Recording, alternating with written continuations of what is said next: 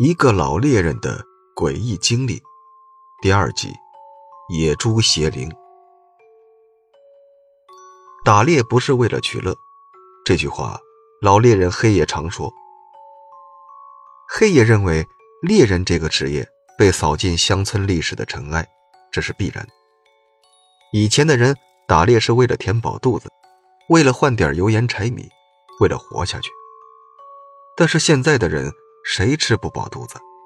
大富大贵的人虽然是少数，但是大部分人的日子还是凑合着能过的。所以，现在的人没必要打猎去造那个孽。为了消遣和猎奇去杀害山里的动物，这是很损阴德的事情。但遗憾的是，这种现象到现在还是无法杜绝。黑爷说。真正的猎人其实是很爱护动物的，他们有自己的规则，打猎要看时节，有节制，从来不赶尽杀绝。怀孕的动物不打，幼崽不打，无法食用或者换钱的动物不打。猎杀动物的时候，要尽可能的给动物一个痛快。猎人不折磨动物，不让动物长时间沉浸在恐惧中。更不会把猎杀动物视为乐趣。黑夜曾经神神秘秘地告诉我：“你不要以为只有人才有灵魂，动物也有。冤屈而死的人可能会阴魂不散出来作祟，被折磨致死的动物同样可能因为怨恨难消，变成邪灵在山里作祟。”看我将信将疑。黑爷给我讲了这么一件事情：有一年秋天，野兔子山鸡正在挂标，黑爷那三分薄田里的庄稼早就收割结束了。黑爷想进山打几只野兔和山鸡，弄点油盐钱。翻了老黄历，看了日子后，他就扛着猎枪钻进了南沟。这个时节，南沟里蒿草枯黄，野兔窜，山鸡飞。只要进沟，总有收获。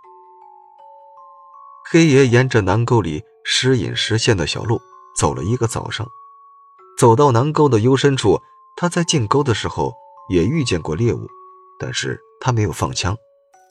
沟边的猎物少，但是枪一响，沟深处的猎物就藏起来了。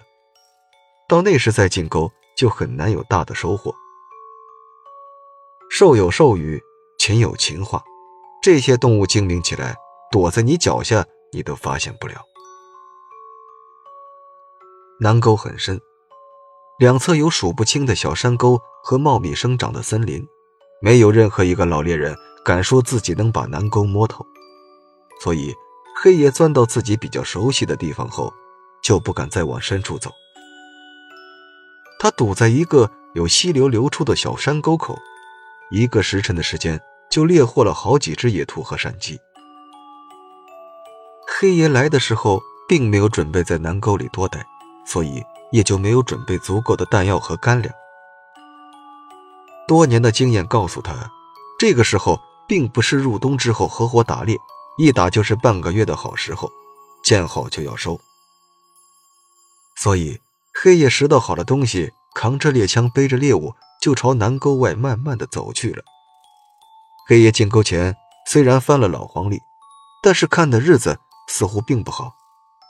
他距离沟口还有七八里路的时候，南沟上空突然阴云密布，淅淅沥沥的开始落起雨来，南沟里一下子就暗了起来。西北的秋天，这雨要是一下起来，谁也说不清楚什么时候可以停，有时候一下就是半个月。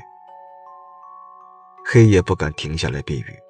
他把挂在枪杆子上的草帽取了下来，戴在头上，一路的紧走，想在天黑之前赶紧出沟。黑爷步履匆匆，当他经过一片茂密的灌树林的时候，冷雨突然夹杂着一阵风扑面而来，让他不由得打了个寒战。黑爷突然感觉这一阵风不对劲，这时候还没入冬，南沟里虽然温度比较低。但也就让人觉得凉爽而已。刚刚这一阵风，就像数九寒月的雨夹雪，让他的汗毛都竖了起来。更让黑爷警惕的是，这一阵风里还夹杂着一股让人作呕的腐臭味。黑爷停下脚步，放下背上的猎物，把猎枪紧紧地捏在了手里。他站在一块巨大的山石旁，想观察一下灌木丛中有什么东西。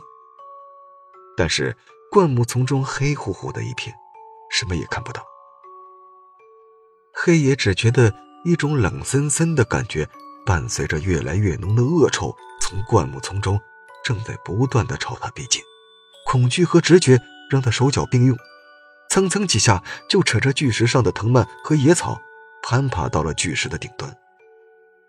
黑爷爬上石头后，又把猎枪握在了手中，他紧盯着灌木丛。心砰砰的直跳。终于，黑爷看到一个黑乎乎的东西缓缓地从灌木丛中滑行般的移动了出来。这东西的动作让人觉得有种说不清的诡异。这东西一出灌木丛，一股言语难以形容的恶臭一下子就冲进了黑爷的鼻孔。黑爷再也忍不住，哇的一声就吐了出来。那东西显然也觉察到了黑夜，缓缓滑动到了巨石下面。黑爷仔细一看，只见这东西竟然是一头巨大的野猪。这只野猪全身黏糊糊的，身上还在不停地往地上淌脓水，它的头上有好几处都露着白骨，看上去非常恐怖。更让人毛骨悚然的是，这只野猪的两只眼睛竟然只有两个黑洞洞的窟窿。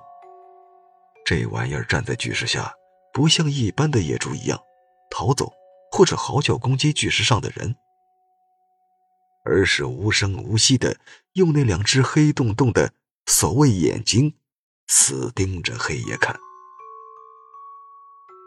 黑爷握着猎枪的手在微微的颤抖，他心里清楚自己这是遇见邪乎东西了。黑爷曾经听村里的老猎人说过。生前经受过极大痛苦的动物，如果死在阴暗的地方，久不见日光，也有可能会发生尸变，变成邪灵。而最容易变成邪灵的动物，就是野猪和狗熊。老猎人曾经告诉过黑爷，一旦遇到这种东西，千万不能开枪，也不能和这东西的眼睛对视，最好爬到树上躲起来，等这东西走了之后。再下来，黑爷朝那鬼东西的眼睛看了一眼，全身就是一抖。好在他反应快，赶紧闭上了眼睛，调整心性，把手指也从猎枪的扳机上放了下来。过了好一会儿，黑爷感觉雨下大了，那种刺骨的寒意和令人窒息的恶臭味儿正在逐渐消失。他壮着胆子睁开眼睛，朝巨石下一看，那只恐怖的野猪已经不见了，也不知道去了什么地方。黑爷一时半会儿不敢溜下石头，他冒着雨在石头上又待了好一会儿，一直到再也闻不到那股臭味了，这才从石头上下来回了家。等黑爷回到家里的时候，天已经黑透了。家里人焦急地等待了他很久，他的猎物早就不知去向了，他只带回了自己的命根子——猎枪。黑爷换了衣服，喝了一碗热汤，惊魂未定。他把自己在南沟遇见的怪东西给家里人讲了一遍，家里人都害怕不已。黑爷说，自从那次遇见这种怪东西后，他有一年多的时间。没敢进南沟打猎。好了，这一集讲到这里就结束了。喜欢的点个订阅、收藏、加关注，感谢收听，我是主播刘凯。